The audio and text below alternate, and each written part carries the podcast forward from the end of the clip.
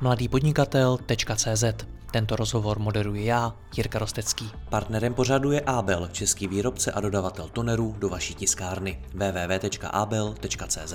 A pokud chcete slyšet i moje speciální rozhovory, ve kterých jdeme z hosty ještě více do hloubky a podrobněji rozebíráme jejich zkušenosti, pak se přidejte mezi naše předplatitele.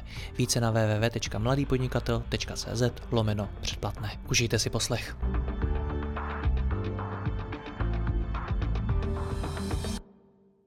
O důchodech se v poslední době v médiích poměrně hodně mluví. S privátním investičním poradcem Markem Odehnalem, který se zaměřuje především na poradenství pro podnikatele a manažery, si budeme povídat o tom, jak nad důchodem přemýšlet, jak ta média číst a jak se na důchod případně finančně a investičně připravit.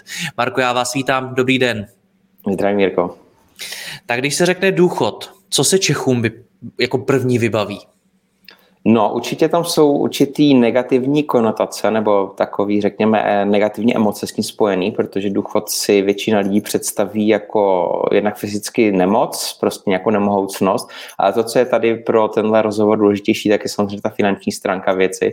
A to je samozřejmě nějaká chudoba jo, protože to vidět obzvlášť teďka, kdy, kdy ty důchody jsou, a ještě jsou jako nějaký rozumný celkem, ale vůči tomu, jak se všechno zdražuje, tak to vidíme na těch našich prarodičích, že to není jako úplně, úplně jednoduchý.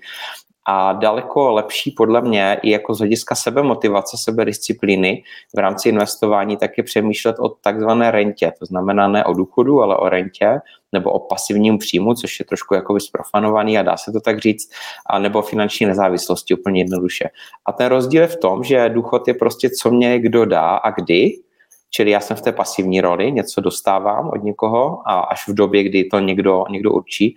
Když to ta finanční nezávislost, ta renta je vlastně v mé režii, to znamená, v kolik ji chci čerpat a i v jakém roce ji chci čerpat. Takže to, jestli se půjde do důchodu 66 nebo 8 nebo kdy, tak eh, pro toho, pro toho investora, který je vlastně zodpovědný a přemýšlí na svou budoucností proaktivně, tak je to vlastně úplně jedno, protože on může teoreticky do toho svého důchodu odejít třeba i v 50 letech, pokud už bude mít eh, dostatečně velký portfolio. Takže to bych chtěl také na úvod říct, že vlastně přemýšlení nad tím důchodem nemusí být z hlediska nějaké motivace investovat úplně, úplně eh, jakoby dobrý pojmenování. Mám to vnímat tak, že důchod je něco, co neovlivním, protože to je něco, co se určuje ze strany státu, ale ta renta je naopak něco, co můžu mít pod kontrolou? Eh, naprosto přesně, je to tak, ta renta je vlastně plně ve vaší režii a ten důchod je, je vlastně něco, co vy vlastně neovlivníte. Ono, když se na tím člověk zamyslí, tak eh, vlastně ten eh, penzijní systém je vlastně Ponziho schéma, je to vlastně takový letadlo, kdy vlastně teď se vyplácí ještě ti, kteří tam v uvozovkách do toho systému nastoupili dřív, to znamená ty starší ročníky, ale na ty, na ty mladší ročníky už tam prostě nezbyde a pokud vy byste byl vláda, tak máte vlastně tři způsoby, jak tu situaci řešit, to, že dochází ty peníze v tom průběžném systému. A to je buď jednu z těch tří věcí, a všechny tři jsou nepopulární, anebo samozřejmě budete muset sáhnout ke kombinaci všech. A to je buď zvýšit daně, nebo zvýšit odchod do, do toho důchodu, vlastně ten věk, anebo zvýšit odvody na sociální pojištění. A nic jako z toho vám samozřejmě nepřinese politický body, i proto se to vlastně odsouvá tady už 20 let a žádná vláda do toho nechce vlastně říznout, protože samozřejmě to by jim voliče úplně nepřineslo. V momentě, kdy nad se budu přemýšlet jako nad budoucím rentiérem a ne důchodcem, tak už to sama asi cítíme tu konotaci, že tam je trošku někde jinde, tak je vám to vlastně úplně jedno, když dostanete něco navíc od státu, je to fajn, ale i v tom investičním plánu s tím třeba vůbec nepočítáme, protože je to prostě něco, co nemáme pod kontrolou, tak jak vlastně zněla ta otázka, když to tu rentu já si můžu spočítat přesně kdy a kolik ji chci čerpat a tím pádem je prostě jasně daný úkol pro mě, co pro to musím jako investor udělat. My to pak i spolu vyzkoušíme si to spočítat, takže naši posluchači se na to můžou těšit na konkrétní příklad. Ale ještě mi řekněte k těm zprávám a různým komentářům o důchodech v médiích, jak to mám číst?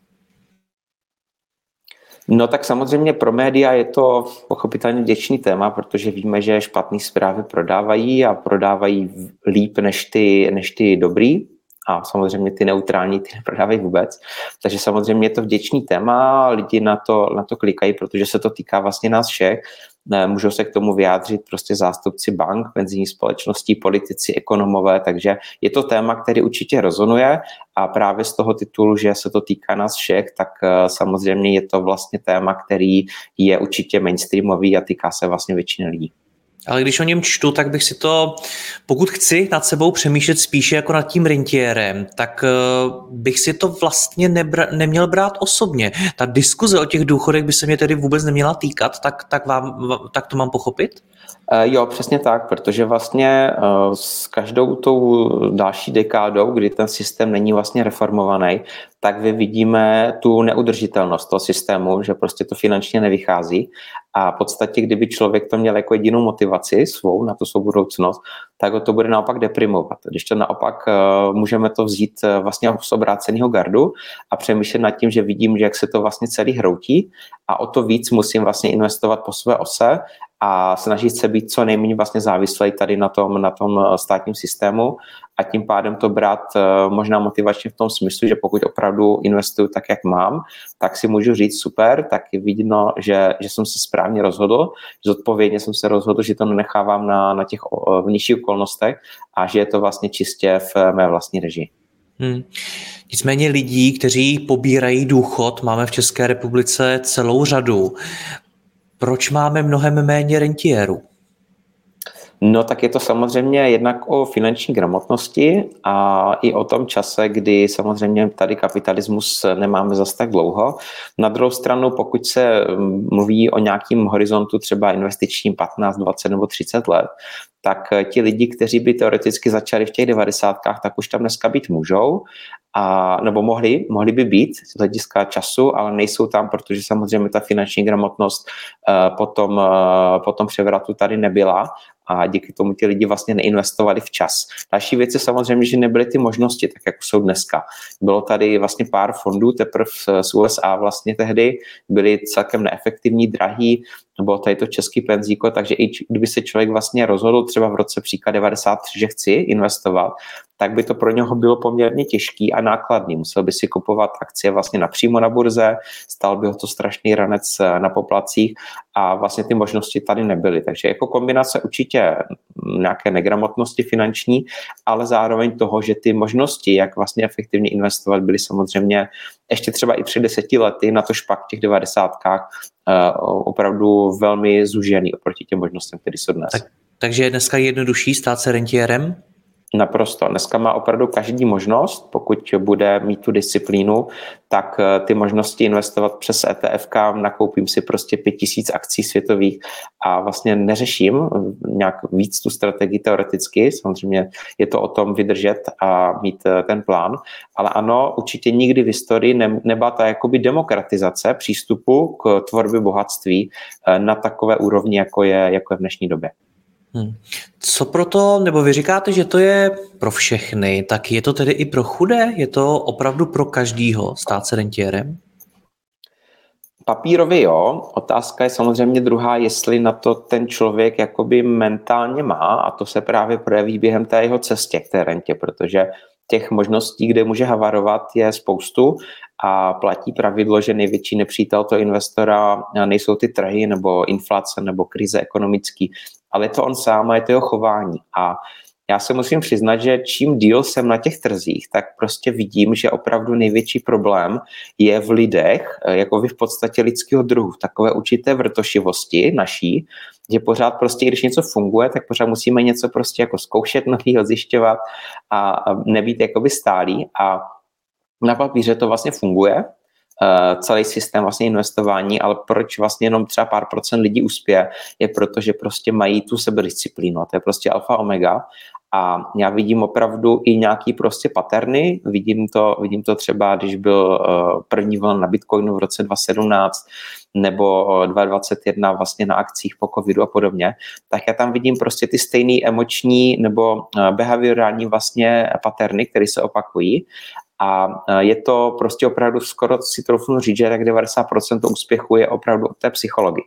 Takže i když ty nástroje dneska jsou dostupné úplně každému, tak prostě mentálně na to většina lidí nemá dojít jakoby opravdu do toho cíle, protože nemá dostatečně velkou sebedisciplínu a sebemotivaci.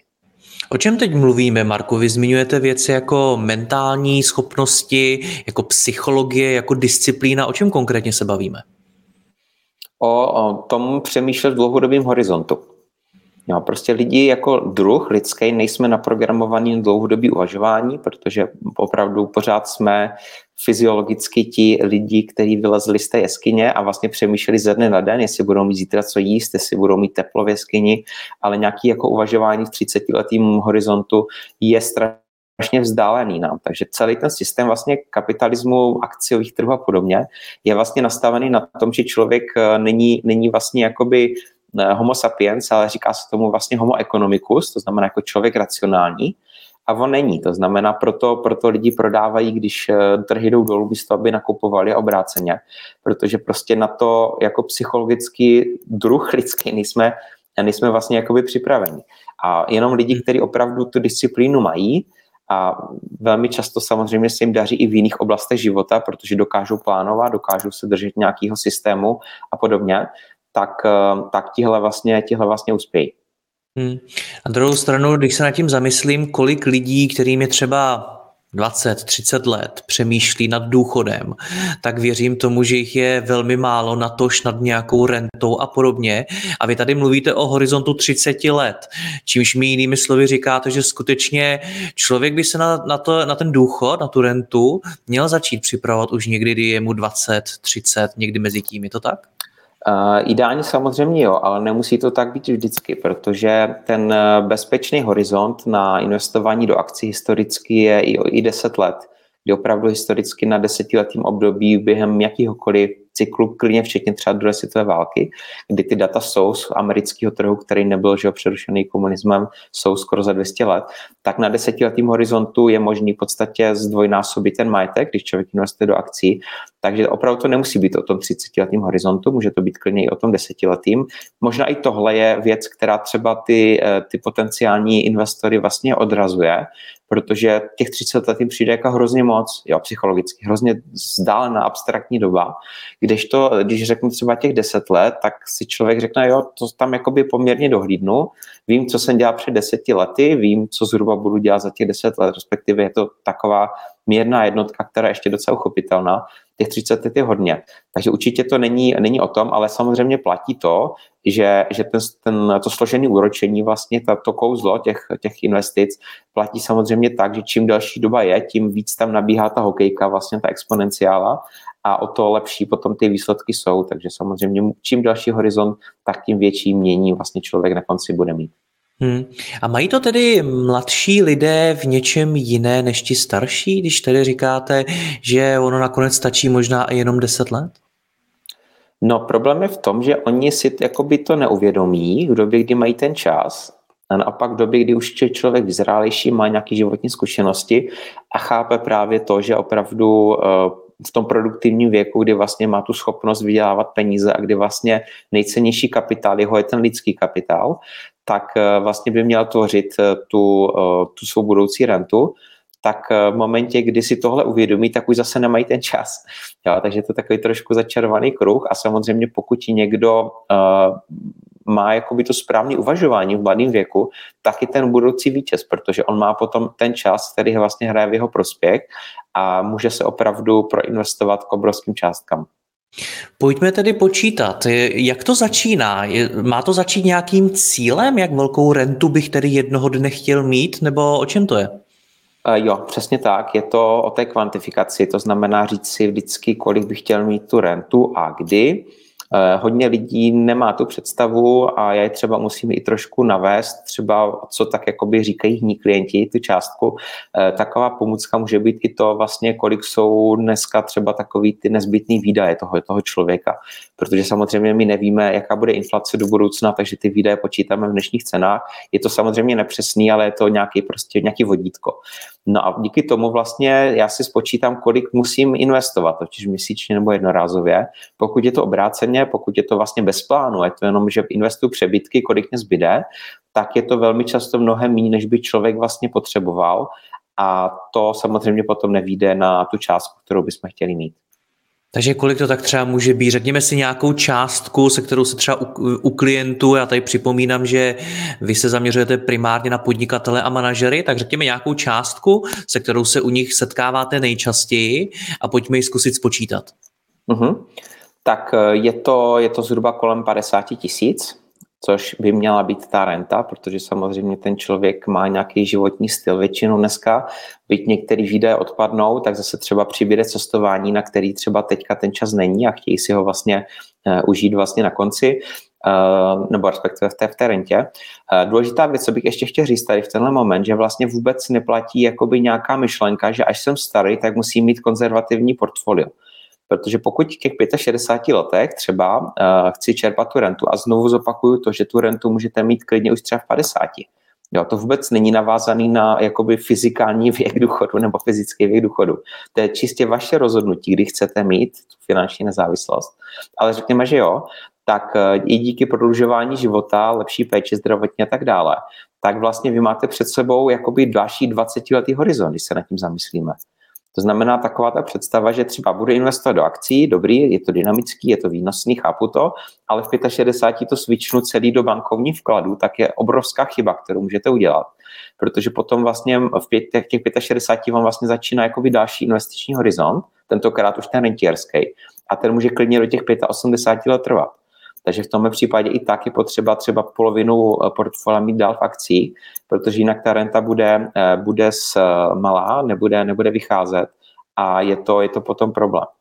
Hmm. Takže, takže tak si to tedy pojďme představit. Vy jste řekl, že klienti za vámi nejčastěji chodí s tím, že chtějí kolem těch 50 tisíc měsíčně rentu.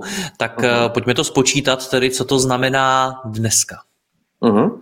Taková zjednodušená poučka, která se dá použít vlastně kdekoliv, tak je, eh, tak je taková, že vlastně z každého milionu korun, který mám v rámci tohohle potom portfolia rentierského, tak eh, můžete čerpat zhruba 5 tisíc měsíčně. Takže v tom případě, pokud si mi 50 tisíc, tak to znamená, že potřebuji mít majetek 10 milionů korun. No a pokud, eh, pokud vlastně si tady můžeme spočítat právě eh, na kalkulačkách, které jsou u mě na webu, ale jsou klidně na různých eh, serverech typu peníze.cz, měšic a podobně, takže to je úplně jedno kde. Eh, jde o to, že se tam počítá s datama, takže pokud tady dáme 10 milionů korun jako výslednou sumu, řekněme, že budeme investovat třeba těch 15 let, a budeme počítat nějaký úrok 8%, což je nějaký dlouhodobý průměr akcí v trhu, tak vám tady vypadne, že musíte investovat 30 tisíc měsíčně. A v tenhle moment vždycky přichází často otázka, no já si myslím, že to bude tak 10. No a vidíme, že to tak není. A samozřejmě, eh, pokud ten horizont natáhneme, dáme tam 30 letý horizont, to znamená, že teďka se bavíme třeba o eh, člověkovi, který mu je 40, eh, anebo člověkovi, který mu je 25, má těch 15 let vlastně k dobru, investuje 30 let, tak na stejný výsledek mu stačí 6 tisíc měsíčně, 6,5, což je úplně jakoby jiný, jiný level. Jo? A naopak, pokud by ten člověk eh, přišel třeba 55 a řekl, chci mít rentu za 10 let, tak já řeknu, je to možný, ale musíte odkládat 54 tisíc měsíčně. A to je prostě to, matematika. Teď nám vlastně ukazujete výhodu toho dlouhodobého investování. Přesně tak, že to je opravdu diametrální rozdíl v tom, kolik člověk vlastně musí odkládat. A zásadní věc je to, že tady uh, tu matematiku jakoby nelze nijak obejít, nějak prostě hacknout. Buď, když ten člověk prostě může odkládat menší částku, tak musí prodloužit ten horizont a hod, uh, tu rentu bude mít později ale nedá se to prostě nijak, eh, nijak jakoby očurat, nebo jak to, jak to říct. Jo, to znamená, tady vidíme, jak to, jak to funguje vlastně v praxi, pokud chci mít třeba rentu 50 tisíc měsíčně v horizontech 10, 20, 30 let. Takový modelový příklad. Hmm. Možná vysvětlete těch 8%, jak jste na ně přišel, kde jste je vzal? Eh, to je vlastně dlouhodobý průměr amerického akciového trhu, indexu S&P 500 za nějakých 120 let měření. To znamená, je to vlastně reprezentativní vzorek 500 amerických největších firm vždycky v té době, čili vlastně to, co dělá trh. A toto je něco, co můžeme očekávat v případě, že investujeme vlastně do ETF, který kopíruje eh, ten, ten index. Takže řekněme, jsou to data na trh jako celek. Hmm. Co když někdo řekne na takovouhle kalkulačku, a taky jsem se s tím mnohokrát setkal, že tomu vlastně nevěří, že za těch 10, 15, 20, 30 let, co tam zadá, to všechno může být nějak úplně jinak a že ty věci se můžou jinak vyvinout. Co byste na takový argument řekl? Uh, to, že všechno už se jednou stalo a máme na to vlastně historický precedens. Uh, samozřejmě COVID třeba byl bezprecedentní, co se týče světové pandemie, ale jinak různý typy ekonomických krizí, válek a podobně jsme zažili. A právě toto je vlastně průměr, který započítává všechny ty historické období a jsou tam započítány právě všechny možné krize. To znamená, že vlastně uh, se počítá s tím, že uh, všecko, co by se mohlo stát, tak už se vlastně stalo. A díky tomu máme ty data z historie, které projektujeme do budoucna. Samozřejmě nemůžeme říct pochopitelně, že to, že to je nějaká prostě jistota, ale pokud budeme extrapolovat ty historické data a je tam důležitá ta délka, kdyby to bylo za 10 let, tak třeba u Bitcoinu, tak je to zkrátka strašně dlouhá, nebo pardon, strašně krátká doba na to vyvozovat z toho nějaký matematický závěry. Pokud máme tady data z, z toho trhu jako takového nějakých 120 let a z burzy jako takové americký víc než 200 let, protože burza v New Yorku funguje už od konce 18. století, tak je to, myslím si, dostatečně dlouhá doba na to, aby ty čísla měly nějakou vypovídací hodnotu. Hmm. Jestli se nepletu, vy máte ještě jednu kalkulačku? Eh, přesně tak, můžeme si tady spočítat i tu, i tu rentu, a nebo naopak, eh, když to otočíme, to znamená, kolik si můžu odkládat, pokud to bude opravdu limitovaný tím, kolik můžu, ne kolik chci, tak eh, můžeme tady úplně stejně vlastně zjistit, jaký bude ten výsledek a jestli je dostatečný nebo ne, to už samozřejmě záleží záleží na každém z nás. To znamená, pokud eh, třeba v rámci toho eh, roku 2021 byl ten etalon prostě různých youtuberů podcastu, že prostě investuj tisícovku eh, do S&P 500 na 30 let, to znamená tady s nějakým tím 8% zhodnocením, budeš mít milion, budeš mít dokonce milion a půl, to je všechno super a je to pravda. Ale otázka zní, jakou hodnotu bude mít milion a půl za 30 let. To je v podstatě jakoby legrační částka a proto právě vždycky říkám, že to nemůžeme brát tak dogmaticky a pro mladého člověka, než aby na sílu takhle někde si urval z brigády tisícovku, tak je prostě lepší uh, za ten rok třeba těch 12 tisíc, už tak vychází, uh, investovat do sebe, do nějakého vzdělání, do nějakého kurzu, aby si zvýšil svou cenu na trhu práce, buď že bude mít větší plat jako zaměstnanec, nebo že si zvedne hodinovku jako freelancer. A do budoucna bude moct odkládat třeba aspoň těch 5 tisíc měsíčně dlouhodobě, protože když tady dáme třeba těch pět, tak ten výsledek je najednou 7,5 milionu, místo milionu a půl na 30 let. A když tam dáme 10 tisíc měsíčně, což je podle mě taková jakoby už rozumná částka, tak je tady 15 milionů. A tím pádem se pak bavíme o rentě třeba nějakých 70 tisíc měsíčně. Takže vidíme, že opravdu, když ta motivace tam je, tak to není jakoby nic nereálného. No a samozřejmě pokud, eh, a mám třeba i klienty, kteří jsou, kteří jsou um, v tom ranku, že to jsou třeba IT specialisti a mají poměrně vysoký stálý plat, jsou to zaměstnanci v těch velkých IT firmách, zatím třeba i nemají velký závazky, ale mají opravdu třeba plán té finanční nezávislosti třeba už ve 40 letech, což by v tomhle případě znamenalo, uh, znamenalo to, že investují třeba na 12 let, od nějakých třeba 28, a díky tomu jsou schopni odkládat třeba i 30 tisíc měsíčně. Tak potom vidíme, že, že mají prostě 7 milionů a díky tomu vlastně mají, uh, mají potom rentu, která jim vychází třeba pasivní příjem nebo finanční nezávislost, třeba na nějakých 40 měsíčně, 40 tisíc měsíčně, už třeba v těch 40 letech. Takže hmm. je to čistě prostě o tom, kdy by člověk chtěl jít do toho důchodu a ne kdy mu přiklepne sociálka. Tím se vlastně vracíme zpátky na začátek, že podle mě ta, ta, to uvažování mělo být o tom, že prostě chci ten život mít ve svých rukou a já si chci určit, kdy budu mít uh, tu rentu. Navíc to neznamená, že, že nebo ten koncept důchodu je spojený s tím, že vlastně přestanu pracovat že vlastně jakoby skončím, budu někde okopávat zahrádku a pro spoustu tvořivých lidí, akčních lidí je to prostě představa jakoby smrti v podstatě. E, že budou dalších 20 let vlastně jakoby jenom koukat na televizi a, a chodit do přírody na procházky.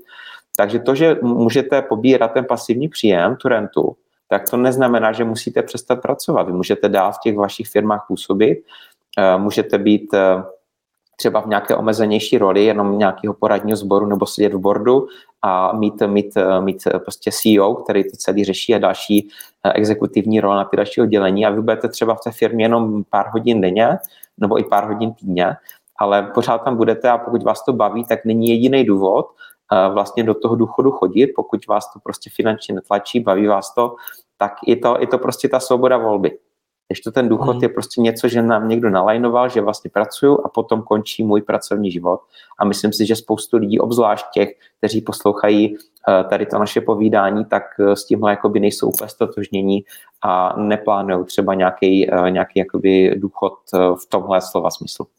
Nás budou poslouchat primárně ti podnikatelé, freelanceri, manažeři, prostě lidé z biznesu, tak si dejme na závěr teda ten příklad. Představme si, že máme člověka, který mu je 35 let, chce jít v 50 do důchodu, chce mít svoji rentu a chce mít těch 50 tisíc měsíčně, o kterých jste předtím mluvil. Tak uh, nám ukažte, jak by se to spočítal. Uh-huh, tak já, já tam poprosím vrátit ještě ty kalkulačky.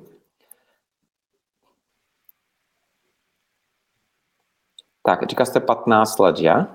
Tak, ano. Je mu 35 uh-huh. a v 50 letech chce mít rentu. Uh-huh. Tak pokud se baví o té rentě 50 tisíc, to znamená, uh, že potřebujeme tady nějakých těch, uh, těch 10 milionů zhruba, tak uh, musí investovat 30 tisíc měsíčně po dobu, necelých 30 tisíc po dobu 15 let. No a potom vlastně, když se páme na tu rentu, to znamená, řekněme, že máme 10 milionů, ten výsledek, tak eh, potom si vlastně řeknu, jak dlouho tu rentu chci čerpat. To je samozřejmě taky uh, taková bolístka, protože ten koncept renty, tak jako chápeme v České republice, je daný tím, že vlastně nějakým způsobem budu ten kapitál, pak přijde ten point, kdy jakoby switchnu se do toho rentiera a budu ho postupně odčerpávat až do nuly. Problém u těchto kalkuleček je, že my nevíme, kdy budeme mít ten deadline v tom jakoby pravým slova smyslu, to, to naše umrtí. Čili my nevíme, jak dlouho tu rentu budeme potřebovat. A proto právě je lepší pracovat s konceptem nekonečné renty, která právě třeba se používá i v rámci mezigeneračního předání majetku. U nás je to nový, protože byla tady samozřejmě ta eh, přetržka toho osobního vlastnictví, ale v, v západních zemích je to běžný, že vlastně z toho portfolia čerpáte nějakou svoji rentu, ale zároveň ho nevyčerpáte úplně jakoby do sucha a předáte ho dalším generacím. A pak je to o tom, že vlastně buď čerpám tu konečnou nebo nekonečnou rentu. Zjednodušeně řečeno se to liší v míře toho výběru, kolik si z toho vlastně vytahují. A ta nekonečná renta počítá s nějakýma třema, čtyřma procentama. I když si posluchači najdou na Google takzvaný pravidlo 4%, tak to je vlastně spočítaný, eh, že když budete vybírat maximálně 4% ročně, tak vám ta renta nikdy nedojde. No a pokud si budete chtít vybrat víc, to znamená opravdu budete sanovat to portfolio až do nuly, tak si můžete dovolit klidně třeba i 7% ročně vybírat ale pak je samozřejmě problém to, že ta renta bude, nebo to portfolio bude docházet a vydrží zhruba na nějakých 25 eh, let. Takže my si teď můžeme namodelovat oba dva ty příklady, když budeme eh, brát třeba rentu eh, v těch 50 letech, takže třeba na 30 let, na, do těch 80. A pokud vlastně budeme brát ty 4%, tak si můžeme vybírat tady nějakých 47 tisíc měsíčně rentu, to je ta nekonečná, to znamená, že se počítá s tím, že část toho, co to portfolio vydělá, se reinvestuje dál. No a pokud si budu vytahovat těch sedm, tak ta, ta renta bude jenom 65 tisíc, nebo teda bude vyšší, pardon, bude naopak vyšší, ale samozřejmě to portfolio potom, potom dojde. Takže je, je tam vlastně nějaká disproporce, jestli 15-20 tisíc mezi tím, kdy tu rentu chci vyčerpat celou, a respektive to portfolio na tu rentu, anebo kdy počítám s tím, že to portfolio chci potom předat další generaci. Hmm. Marko, když takhle za vámi přijde ten klient a řekne, chci těch 50 tisíc měsíčně a vy mu řeknete OK, takhle musíš teď eh, nevím kolik let odkládat 30 tisíc, tak eh, co většinou následuje? Protože věřím tomu, že to pro spoustu lidí, i když jsou z biznesu, tak to pro ně může být šok, protože to je samozřejmě hodně peněz.